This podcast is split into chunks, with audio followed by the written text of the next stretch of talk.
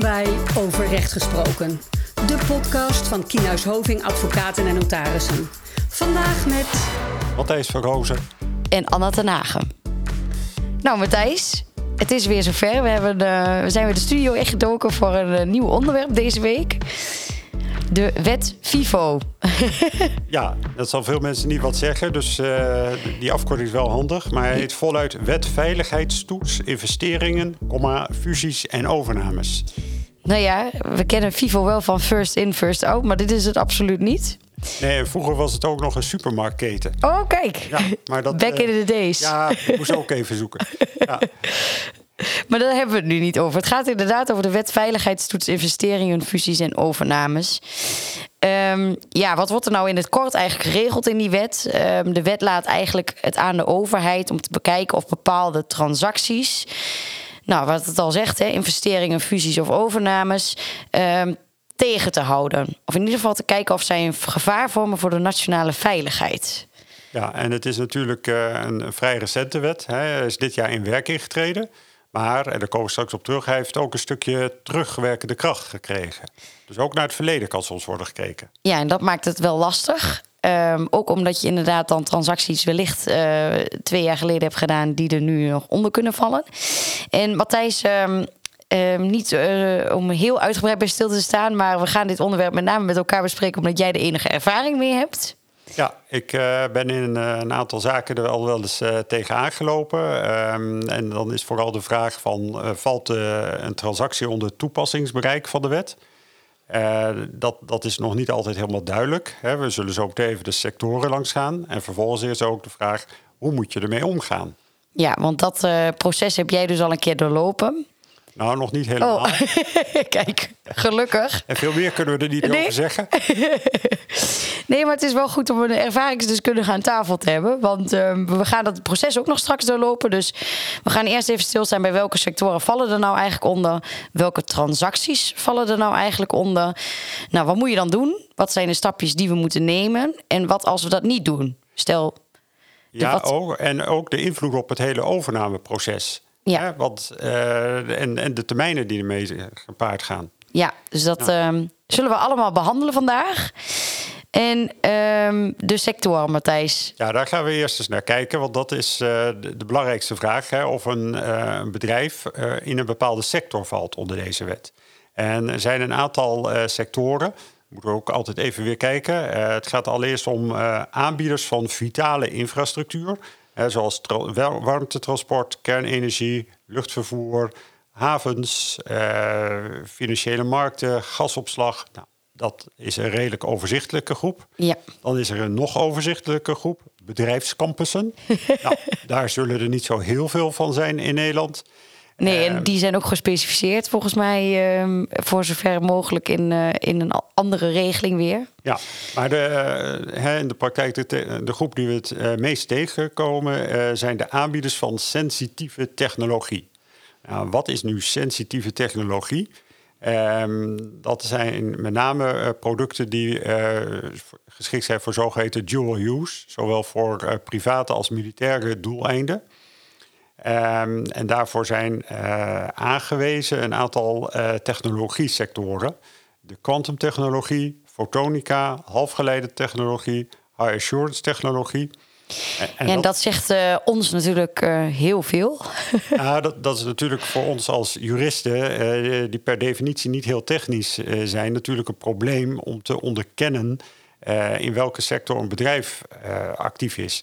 En wij kunnen vaak wel een inschatting maken, hè, een doelstelling. Maar uiteindelijk zal een bedrijf zelf moeten beoordelen of men op die terreinen actief is of niet. Ja, en dat is dan inderdaad meer gelegen bij de aard van het bedrijf. Maar zoals je zegt, hè, fotonica-technologie, halfgeleidertechnologie. Ja, doe ik het dan half? Doe ik het dan helemaal? Is het dan... Het is vrij lastig beoordelingscriteria om voor ons als externe überhaupt te beoordelen. Maar het kan wel grote gevolgen hebben voor het proces waar wij als juristen dan wel weer bij betrokken zijn. Ja, dus je zult het als jurist bij een transactie gewoon moeten signaleren. Als je denkt dat een onderneming in die categorie kan vallen van kan het van toepassing zijn of niet. En zo nodig ook de zekerheid vooraf zoeken, omdat, zoals we straks zullen zien, je er niet zomaar aan kan voorbij gaan. Nee. Nou, dan is dat goed om dat in ieder geval helder te hebben. Dus bij bepaalde sectoren kan deze wet in ieder geval, of is deze wet van toepassing? En dan is de vraag, bij welke transacties moet ik dan aan deze wet ook denken? Nou, zoals we zeiden gaat het over verwervingsactiviteiten. En daar valt dan onder investeringen, fusies, overnames, maar ook splitsingen. Het belangrijkste criterium daarbij is eigenlijk wanneer iemand zeggenschap krijgt over die betreffende onderneming. Ja, zeggenschap. Dat wordt ook wel gezegd als feitelijke of juridische omstandigheden waarbij iemand een beslissende invloed kan uitoefenen op strategische en commerciële beslissingen. Nou, dat is een hele mond vol. Maar daarbij kun je bijvoorbeeld denken aan de benoeming van de directie, ofwel het ontslag van die directie, bijvoorbeeld het goedkeuren van een begroting. Zo zijn er nog een aantal dingen waarvan je kunt zeggen, dan zit je wel op een bepaalde plek in de onderneming waarbij jij echt wel een significante invloed hebt op het proces, zeg maar, binnen die entiteit. Dus dat is er eigenlijk één. En dan is de andere ook nog de significante invloed. Nou, dat is dan weer een ander criterium, maar dat kun je eigenlijk wel een beetje gelijk scharen in die zin dat het gaat als je een 10%, een 20% of 25% van de stemmen in de algemene vergadering van aandeelhouders in de doelonderneming kunt uitoefenen. Dat is een iets mooier, hoe noemen we dat, iets duidelijker verwijzingspuntje. Ja, en dit zijn natuurlijk drempels die weer per transactie en ook per sector afhankelijk zijn. Hè? Dus dat gaat te ver om het hier allemaal te bespreken. Ik denk dat we ook een soort bord moeten hebben om het uit te tekenen. Ja. Maar kort gezegd, vanaf 10% moet je gaan opletten. En daarbij geldt dat je natuurlijk, als je al een klein belang had, moet gaan doortellen. Hè? Je kan een transactie van 100% niet gaan opknippen in allemaal kleine transacties. Zodra je de drempel overstijgt, val je gewoon onder de toepassing. Ja, want anders dan zou het ook heel makkelijk onderdoor glippen zijn natuurlijk. Ja, en één vormpje nog moeten we ook noemen. Dat is natuurlijk gewoon de overdracht van de activiteiten. Ja, de activa en passiva. Als iemand niet de aandelen verkrijgt, maar gewoon de activiteiten overneemt, die valt er zeker ook onder. Ja, nou dat is goed om te weten. Dan hebben we zeg maar de sector afgebakend en wanneer dan, in welke gevallen. En dan is nog de vraag, wat doen we dan als we daadwerkelijk eronder vallen? Nou, dan moet je een melding gaan doen. Dat doe je bij het Ministerie van Economische Zaken en Klimaat. Bij het Bureau Toetsing Investeringen, afgekort BTI. Daar moet een formulier worden ingevuld. Daar staan onder andere gegevens op over de koper, de verwerver, wie de UBO, de uiteindelijk belanghebbende is van het bedrijf, de doelonderneming, de partij die wordt overgenomen, hoe de zeggenschap wijzigt, of er eventuele veiligheidsrisico's zijn. En daarbij moet natuurlijk de nodige documentatie worden overlegd. Ja, dus ondersteunend aan alles wat jij net zei. Bijvoorbeeld, ik kan wel zeggen dat Pieter de UBO is, maar dan zal ik dan ook nog aanvullende documentatie voor moeten aanleveren. Ja, en dat moet eigenlijk complete documentatie zijn. Documentatie die al in een vergevorderd stadium is. He, dus je kan niet volstaan met een soort termsheet of een ander document. Eigenlijk moet het gewoon gaan om de volledige en al getekende documentatie. Ja, en dat is best ingrijpend. Want in ieder geval na dat meldingsformulier gaat het BTI dus beoordelen. Dan hebben wij een soort van de standstill, dus niks doen verplichting. En zij hebben dan de tijd om te onderzoeken of er daadwerkelijk een toetsingsbesluit moet komen of niet. Dus ze gaan eerst onderzoeken. Nou, daar hebben ze dus 8 weken de tijd voor. Dat is best lang. Dus dat betekent eigenlijk ook dat we 8 weken moeten wachten. Ja, dat is heel belangrijk. Hè? Dat het is een zogeheten standstill. Je mag dus in die periode dat het in onderzoek is, niks doen. Je mag dus ook niet alvast beginnen met de uitvoering, voorbereidingen verder voor de verwerving. Het is gewoon afwachten totdat er een beslissing is genomen. Ja, en die beslissing die luidt dan, is er een toetsingsbesluit vereist? Daar kan het antwoord ja of nee op zijn.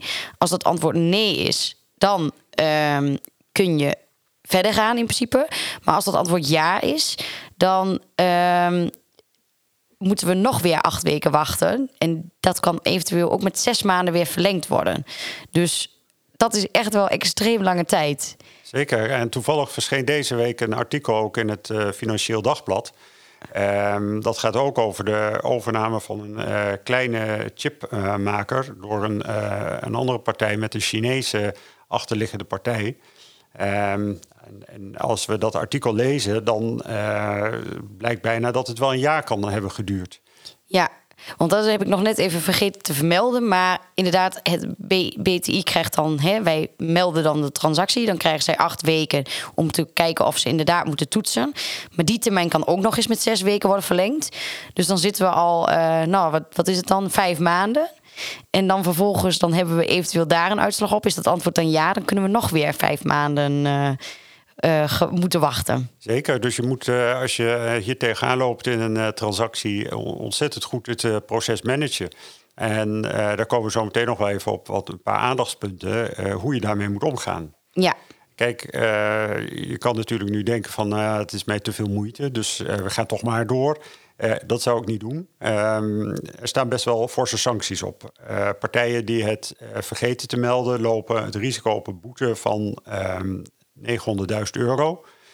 Of als dat meer is, 10% van de jaaromzet. Als er bewust onjuiste informatie is verstrekt, kan dat nog een keer leiden tot een boete. Ja, dus dan zitten we bijna aan 1 miljoen per partij, zeg maar. Daarom. En naast deze boetes is er natuurlijk enorm risico op schadereputatie. Dus dit moet je gewoon als partijen absoluut niet willen. En dat kan dus ook niet. Nee, en niet willen vergeten vooral. Nee. Melding is al lastig, maar niet willen vergeten is nog veel lastiger. Ja, misschien nog wel even goed om nog heel even terug te grijpen op die besluiten van dat BTI. Daar kun je wel tegen in bezwaar of in beroep komen bij de bestuursrechter. Dus dat is misschien nog wel een goed iets om voor iedereen te weten. Het is niet zo dat dat eenmaal echt helemaal vaststaat. Nee, dat klopt. Alleen mij is nog niet een uitspraak bekend waartegen in bezwaar is gekomen. Dus nee. Ik weet niet of die er komt, maar daar zal het op wachten zijn wat de beslissing daarin is. Ja. Nou ja, en dan is misschien nog de andere vraag wie er heerst. Hè? Stel inderdaad het toetsingsbesluit is genomen, we moeten verder toetsen en dan vervolgens zegt het BTI is een strijd. Dan kunnen we de transactie ook niet draaien. Nee. Dat is het gevolg. Ja, en daar zul je dus ook afspraken over moeten maken. Ja, bij de transactiedocumentatie. Ja. Nou, wat nog belang is te weten ook dat deze wet een stukje terugwerkende kracht heeft gekregen. Dat is op zich bijzonder. De wet is in werking getreden in de midden dit jaar. Maar er zit een stukje terugwerkende kracht in tot 8 september 2020. Het BTI kan transacties onderzoeken in de periode dus vanaf september 2020 tot 1 juni 2023. Of die transacties een risico voor de veiligheid zouden kunnen doen.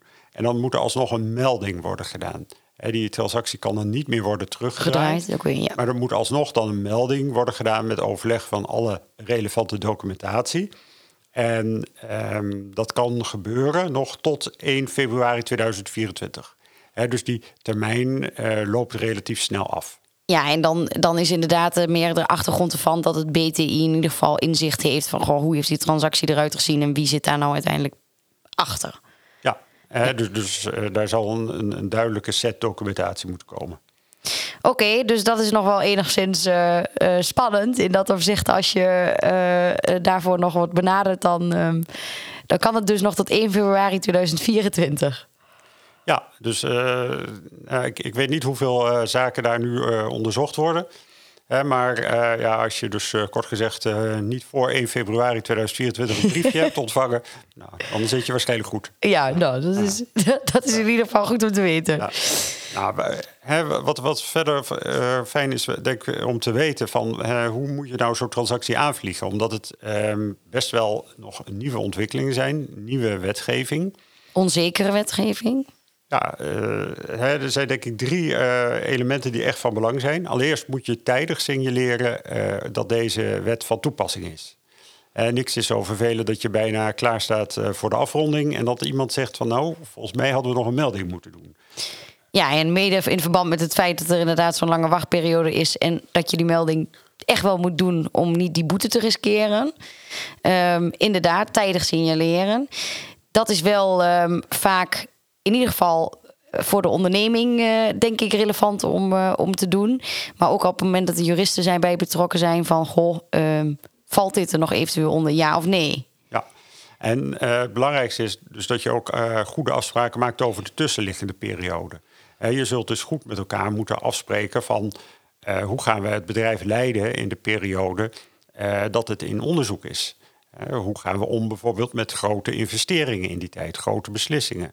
Maar ook wat gaan we doen als er toch behoefte is aan tussentijdse financiering. Hoe gaan we om met eventueel de waarde van de aandelen? Ja, als die keldert bij wijze van en we moeten wachten.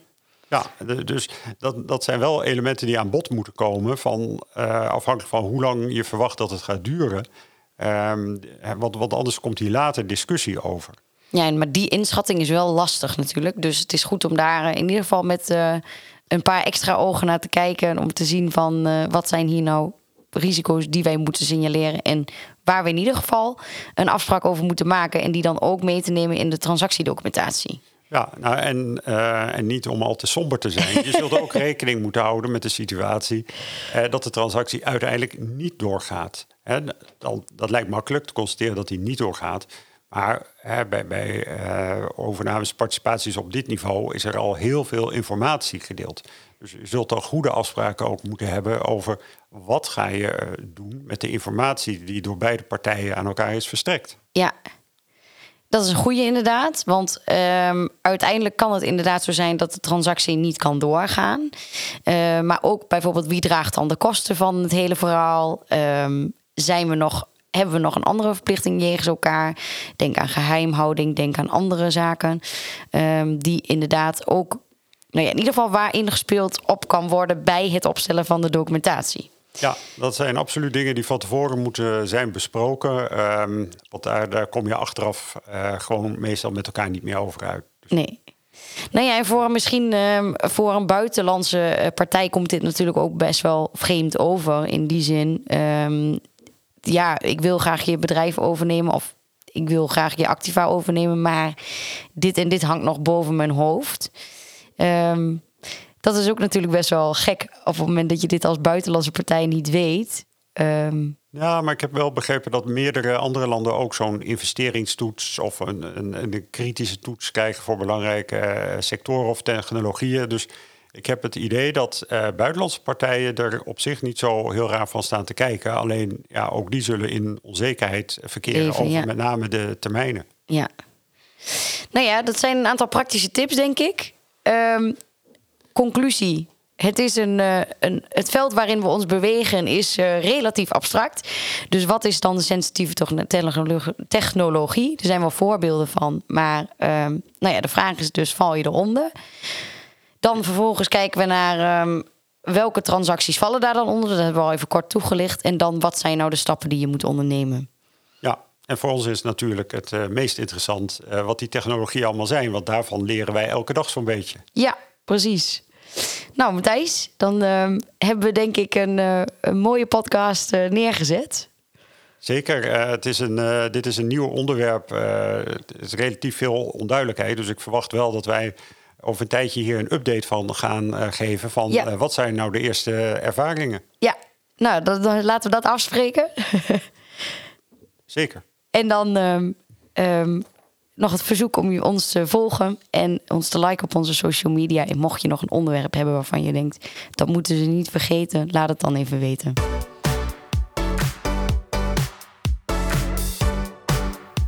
Dit was Overrecht Gesproken, de podcast van Kienhuis Hoving. Heb je vragen of wil je meer informatie? Stuur dan een e-mail naar podcast@kienhuishoving.nl. Wil je niets missen? Abonneer je dan op onze podcast via jouw favoriete podcast-app.